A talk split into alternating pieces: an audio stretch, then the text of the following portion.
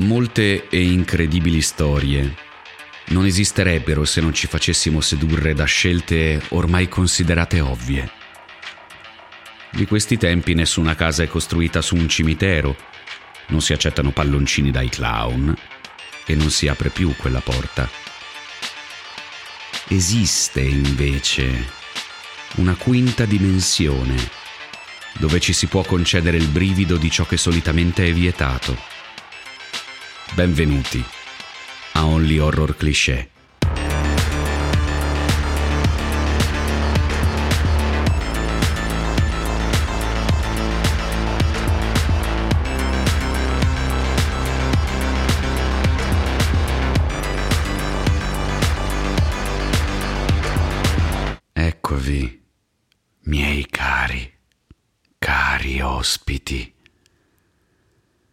Quale classico ho per le mani? Ah, non potete immaginare. Prima di tutto, una domanda. Cosa sapete della teoria del multiverso? Poco, immagino. E di certo sarete venuti a conoscenza di questa parola per qualche film di supereroi in calzamaglia non interrogatevi su come sia venuto a conoscenza di questa storia e siate furbi. Non chiedetemelo nemmeno. Prendete per buona una sola cosa. Sono fatti realmente accaduti e non deve importarvi il dove e il quando. Sedetevi accendete la luce e ascoltatemi.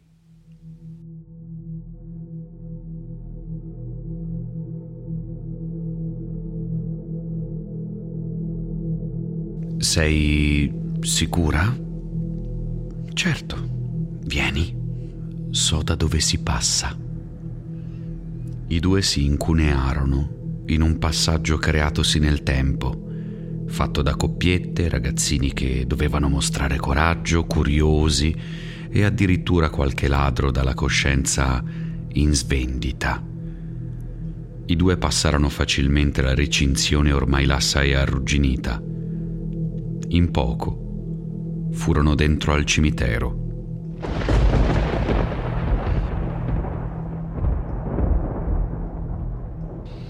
Non ti sembra che ci sia più freddo, vero?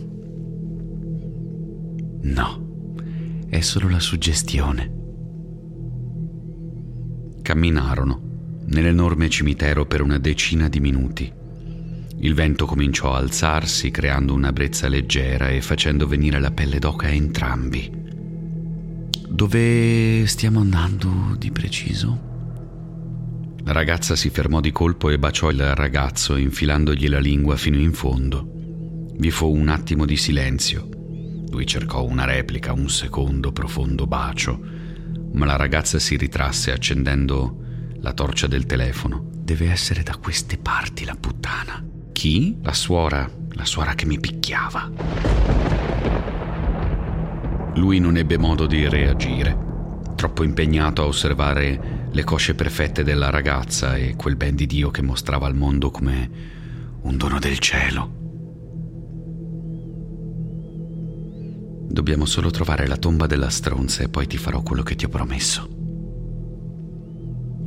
Lui deglutì. Sentì il sudore scendergli per la schiena fino a inumidire l'elastico dei boxer. Si limitò a seguire la ragazza dal corpo perfetto e dai vestiti sottodimensionati col sangue tutto concentrato in mezzo alle gambe. Hai sentito? Cosa dovrei aver sentito? Non, non, lo so, non lo so, un rumore che non mi piace. Stai ferma un attimo. Il rumore metallico cominciò a trascinarsi sul selciato interrotto dal ritmo di passi umani. Secondo dopo secondo, sempre più vicino e udibile. Il rumore si fece sempre più veloce, accelerando in maniera incomprensibile. Lo strisciare del metallo sulle minuscole pietre fece accapponare la pelle del ragazzo, il quale non riuscì a trattenere la paura e sbottò. Sen- senti, a- andiamocene. Non ho voglia di farmi aprire in due per un pompino, va bene, andiamo via. Ma non è solo un pompino. E ti assicuro che vale la pena farsi aprire in due dieci volte per quello che ho intenzione di farti e per quello che voglio lasciarti fare. Lui si irrigidì, affinò l'udito e prese per la mano la ragazza, trascinandola in un posto non illuminato dalla fioca luce delle lampade stanche del cimitero. I due rimasero in silenzio ascoltando il rumore metallico allontanarsi mentre le loro bocche si incollarono una all'altra. I corpi di entrambi iniziarono a tremare, più per l'eccitazione del momento che per un presunto pericolo. Rimasero incollati ancora per qualche attimo. Lui guardò il collo di lei notando una strana ferita. Ah, questo? Sì. Mi hanno morso in una dark room. Io mi farei vedere da qualcuno. Sem- sembra che stia. È, è, è una brutta ferita, sai. Vuoi davvero discutere di questo? Adesso?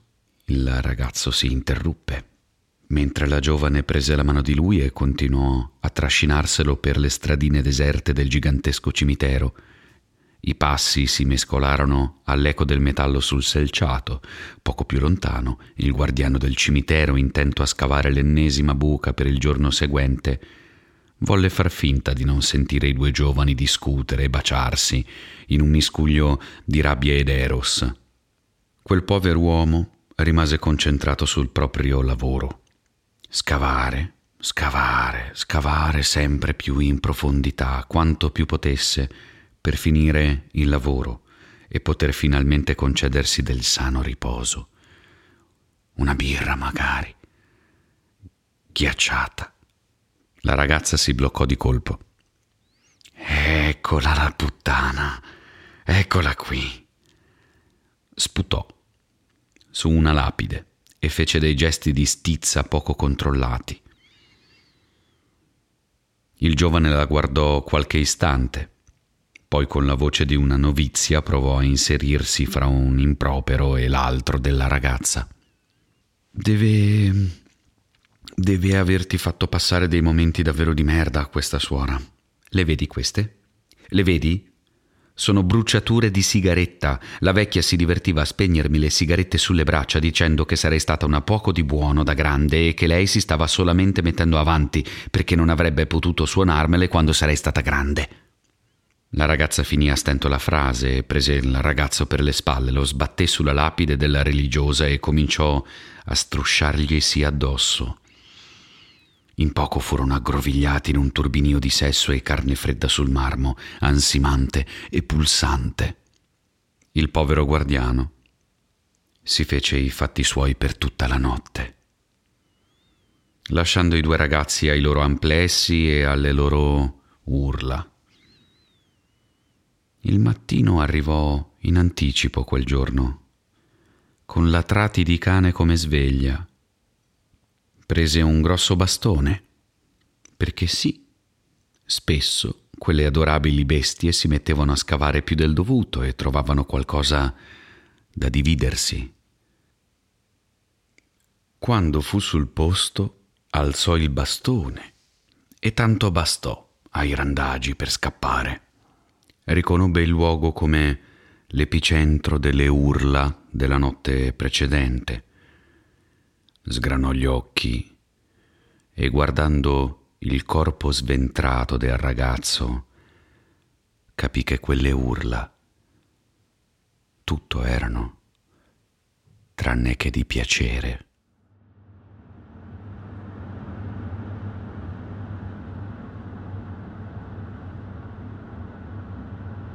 Fuori dal finestrino le colline scendevano placidamente verso la pianura. La vegetazione stava lentamente ingiallendo, gli alberi perdevano innocentemente le loro foglie e man mano la natura si stava preparando all'inverno. Era ancora abbastanza caldo per non doversi preoccupare del freddo. Sarebbe stata una preoccupazione per altri momenti. La strada era dissestata e la donna guardò fuori dal finestrino del passeggero osservando la natura. Si stava godendo il silenzio. Erano ore che dentro al furgone non veniva detta una parola se non per questioni tecniche, mappe, aggiornamenti sulle taniche di benzina ancora disponibili, qualche pezzo di galletta stantia passato di mano in mano. Per il resto, l'assoluto silenzio regnava in quella cabina. L'uomo alla guida sbandò leggermente per evitare il relitto di un'auto abbandonata in mezzo alla strada. Ridacchiò e la donna volle non dargli la soddisfazione di lamentarsi, rompendo per prima il silenzio sacro che si era andato a creare in quel furgone che tanto sembrava la domenica del Signore.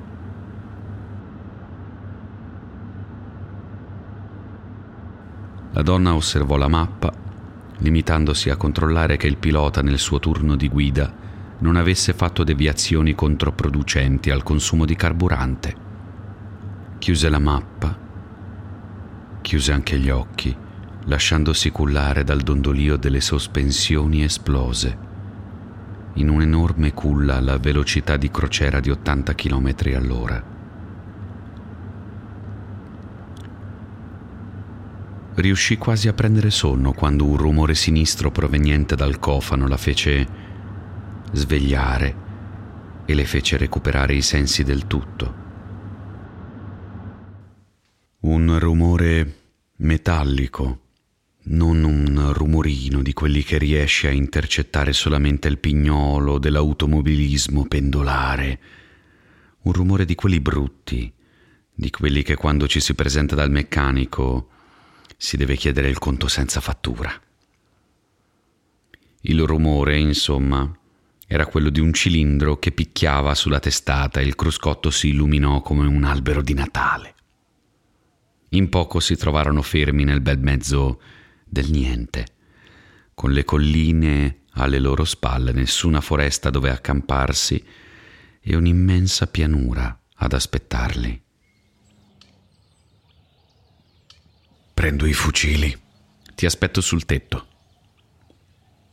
L'uomo andò diretto ai portelloni al posteriore. La donna sgusciò dal suo sedile fino alla scaletta metallica saldata sul fianco del furgone proprio vicino al lato del passeggero. Imbracciò un binocolo piuttosto malandato e cominciò a scrutare le linee dell'orizzonte. Fammi vedere. L'uomo guardò e dopo poco sputò verso il terreno, evitando in uno strano moto di rispetto il tettuccio del furgone. Diede alla donna il binocolo e si mise a sedere, lasciando penzolare le gambe sul parabrezza. Si avvicinano. Strano. Di solito invece seguono l'andamento del sole. Ci avranno sentiti? A questa distanza? La donna saltò giù del tettuccio facendo un sonoro atterraggio. Si sdraiò per metà sui sedili del furgone e fece scattare la serratura del cofano. Sentì una vampata di calore e di olio bruciato Non le ci vollero nozioni di meccanica di base per capire che il furgone non si sarebbe mosso di un centimetro. Inoltre, una perdita d'olio sospetta aveva già creato una grossa macchia su quel che rimaneva del manto stradale. Come siamo messi? Siamo messi che Dobbiamo contare i proiettili e non sprecarne neanche uno. Sempre che vengano da questa parte. Abbiamo perso il motore, abbiamo poca acqua, poche munizioni e credi che la fortuna voglia sorriderci proprio adesso che il caso ha apparecchiato un banchetto perfetto?